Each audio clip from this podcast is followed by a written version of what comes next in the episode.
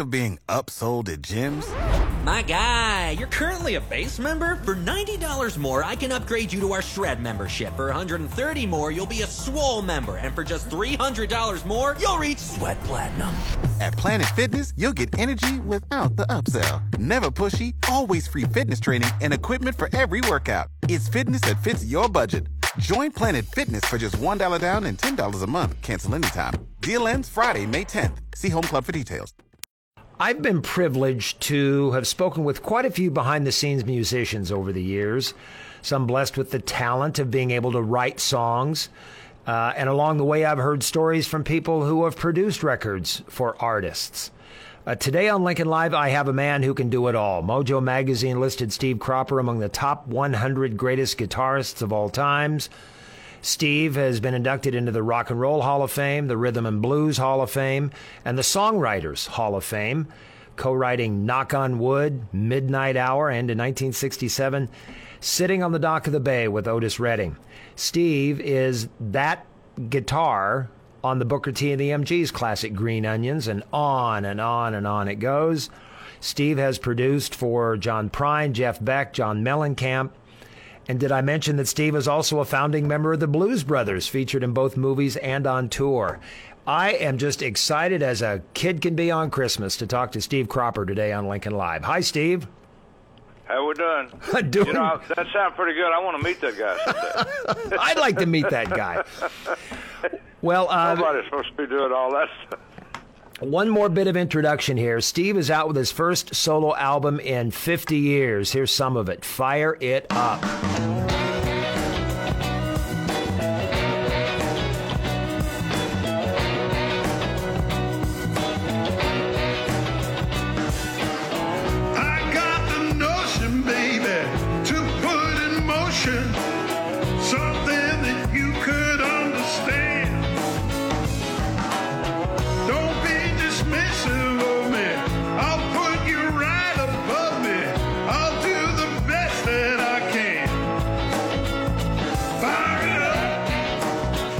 Welcome to Lincoln Live. My pleasure. Glad to be here. Nixon was president the last time you came out with a solo album. So why so long?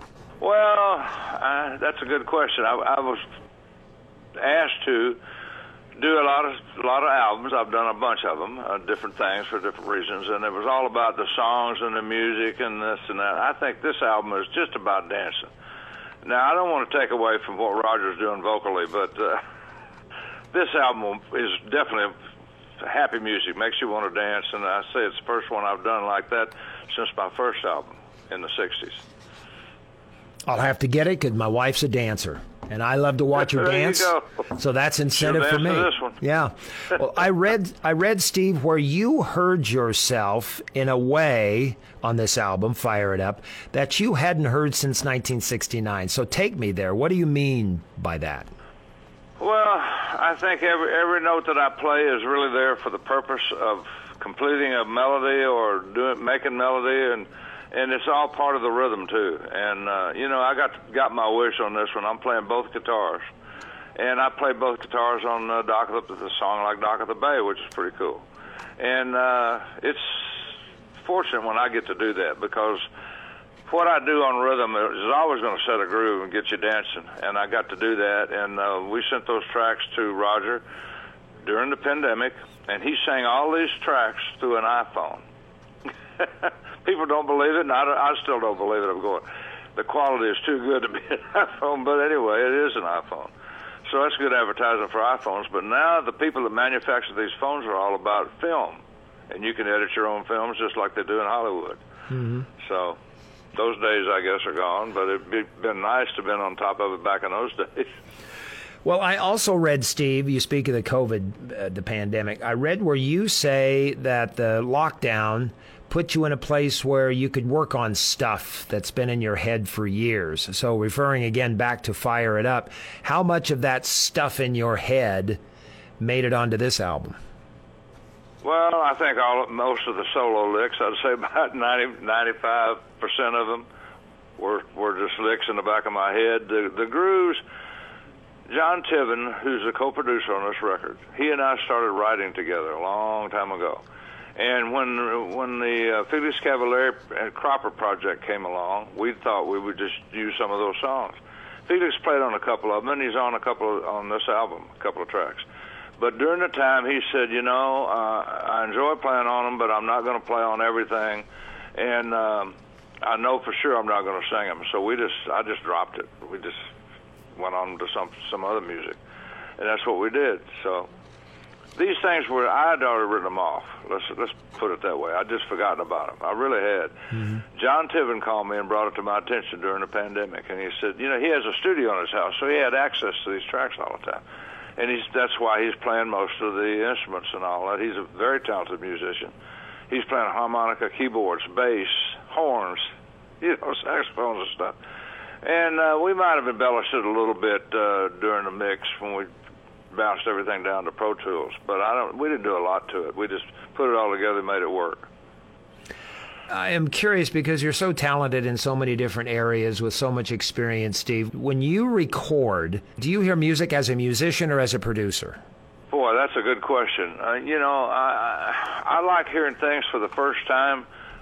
You you can't hear it for the. I mean, it is the first time when you write a song and you hear it over and over, and then you put it aside and you either cut it or put it away somewhere and bring it back. The thing about this album, I had not heard these tracks in a long time, and it was fun to hear them back with more finished. And I, and when I heard uh, Roger sing, John Tiven sent me stuff of him singing. I said, "Man, where's this guy been all my life?" And I went, "Whoa!" And it just got better and better. Every time we'd send him a track, he'd send it back, and it'd be incredible. So, uh, exactly what we were thinking, and uh, the titles and the, the lyrics and all that sort of stuff. And one of the things that I think in the pandemic era, uh, which we're still in the middle of it, not in the middle of it, we're still we're on winding down on it basically. Uh, when he sings, uh, "I can't believe what I'm seeing today." no kidding. Everything that's wrong is right, and it, it, he's kind of correct on that. The whole world is upside down, and we all know that. But uh, and it's if for, for those of us, uh, those I put myself in that category too, would like to get, we would like to get back to normally, normalcy or whatever, the way we used to do. You're used to doing things, and it's like they say, it's hard to teach an old guy new tricks. well, maybe I'll have to learn a few. There you go. but we're talking about guitar playing, and and I just I like to hear something for the first time and get my reaction. It to me the the ideas and all just fall out of the ceiling and uh, I let it go at that. So I don't like to pre-plan anything. I don't like to have something worked out. And, you know, I mean, it's it's hard enough to learn stuff that you have to play later. And when I'm asked, "Do you have any advice for young musicians?" I say, "Yeah, be careful what you play on sessions. You may be asked to play it again one day. Yeah. then you got to relearn it." And uh, I can experience that by the fact that fans used to come up to me and said, "Man, can you play that lick you played on so and so?" I said, "Man, I don't mind if you get the record, I'll learn it, but I played on 150 songs since I did that, and and we don't we didn't treat them any different. One hit, that's great, and so you got to play it again. That's what people want to hear. That's why they buy a ticket to see you play. I started our conversation with uh, "Fire It Up." Uh, pick another song, pick another track, and uh, tell me a real quick story, and we'll let listeners hear it. Well, you know, I mentioned some of the lyrics on "Far Away," and I love that. I love what Beth did on it, and uh, she's probably the only guest artist other than some drummers that we have on the record. And the fact is, she lives next door to John Tiven, so all she had to do was walk through the backyard get on the microphone and sing. we could have used her more, but I, you know, with not being able to, you know, all albums today have guests on it, guest artists and so forth. And I've had one out a few years ago with all guest artists, big ones. And uh, that's all well and good, but in the days of the pandemic and the lockdowns, you couldn't travel, so we couldn't have had artists on there if we wanted them anyway. And uh, I don't know, I, I, I just I, I really like Far Away, and you said pick another song. I like She's So Fine that Paul Rodgers wrote the lyrics to. And you would never think this guy's in love with with a ride operator, and she'll take you up sooner or later. That is so cool. That is a great idea. He goes to the fair and falls in love with somebody's running a, a, a ride. I think it's great. Let's go with She's So Fine. Okay. All right. There you go. She's So Fine. Steve Cropper from the uh, LP Fire It Up.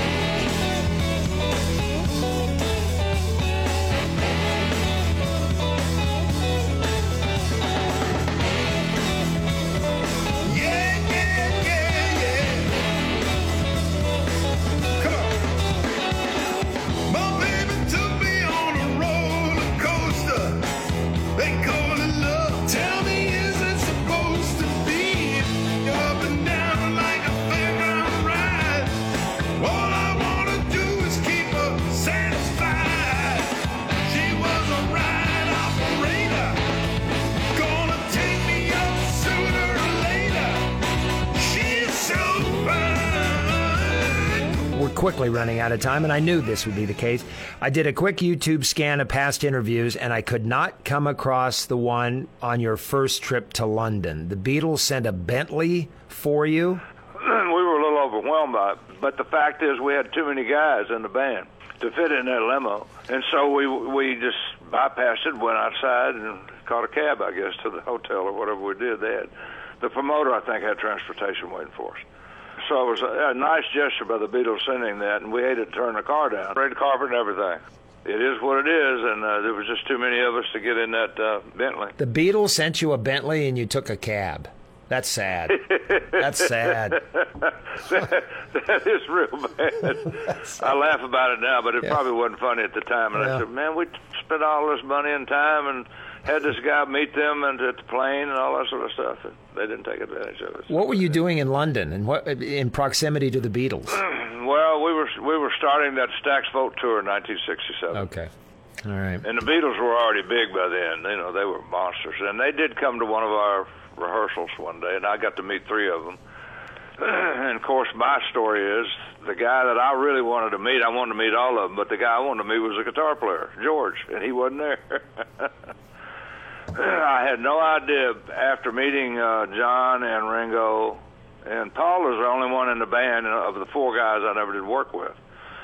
But uh, I, I had no idea that Ringo and I would ever get together. We we were on a plane one time together, and that that flight from uh, a flight from Memphis to L.A. And he convinced me, and I was at the time producing Jose Feliciano down in Orange County, and he said, "Why don't you come up and play on my new record?" I don't know. So found out we had some time off on the weekend. I went up and played with them. We recorded Step Lightly, and uh, every time I see your face, it reminds me of the places. They were actually Richard Perry was going to throw that off the session. In other words, he didn't throw it off the session. He said, "We'll get to it. We'll we'll do this song later." And I look at Nicky Hopkins. I said, "Nicky, let's go out and put a groove on this thing," and we did. Da, da, da, da, da, da. Before long, we had all the guys coming out of the control room sitting down and playing with us. So Good decision. one or two takes, and we had it. Good decision. Steve, it's been a pleasure talking to you. If you are My ever, pleasure. ever, you ever in Nebraska for whatever reason, I would just love to meet you, shake your hand, and away you go. I, I am so impressed with your, You your musical experience. Uh, it's been a pleasure. Thank you.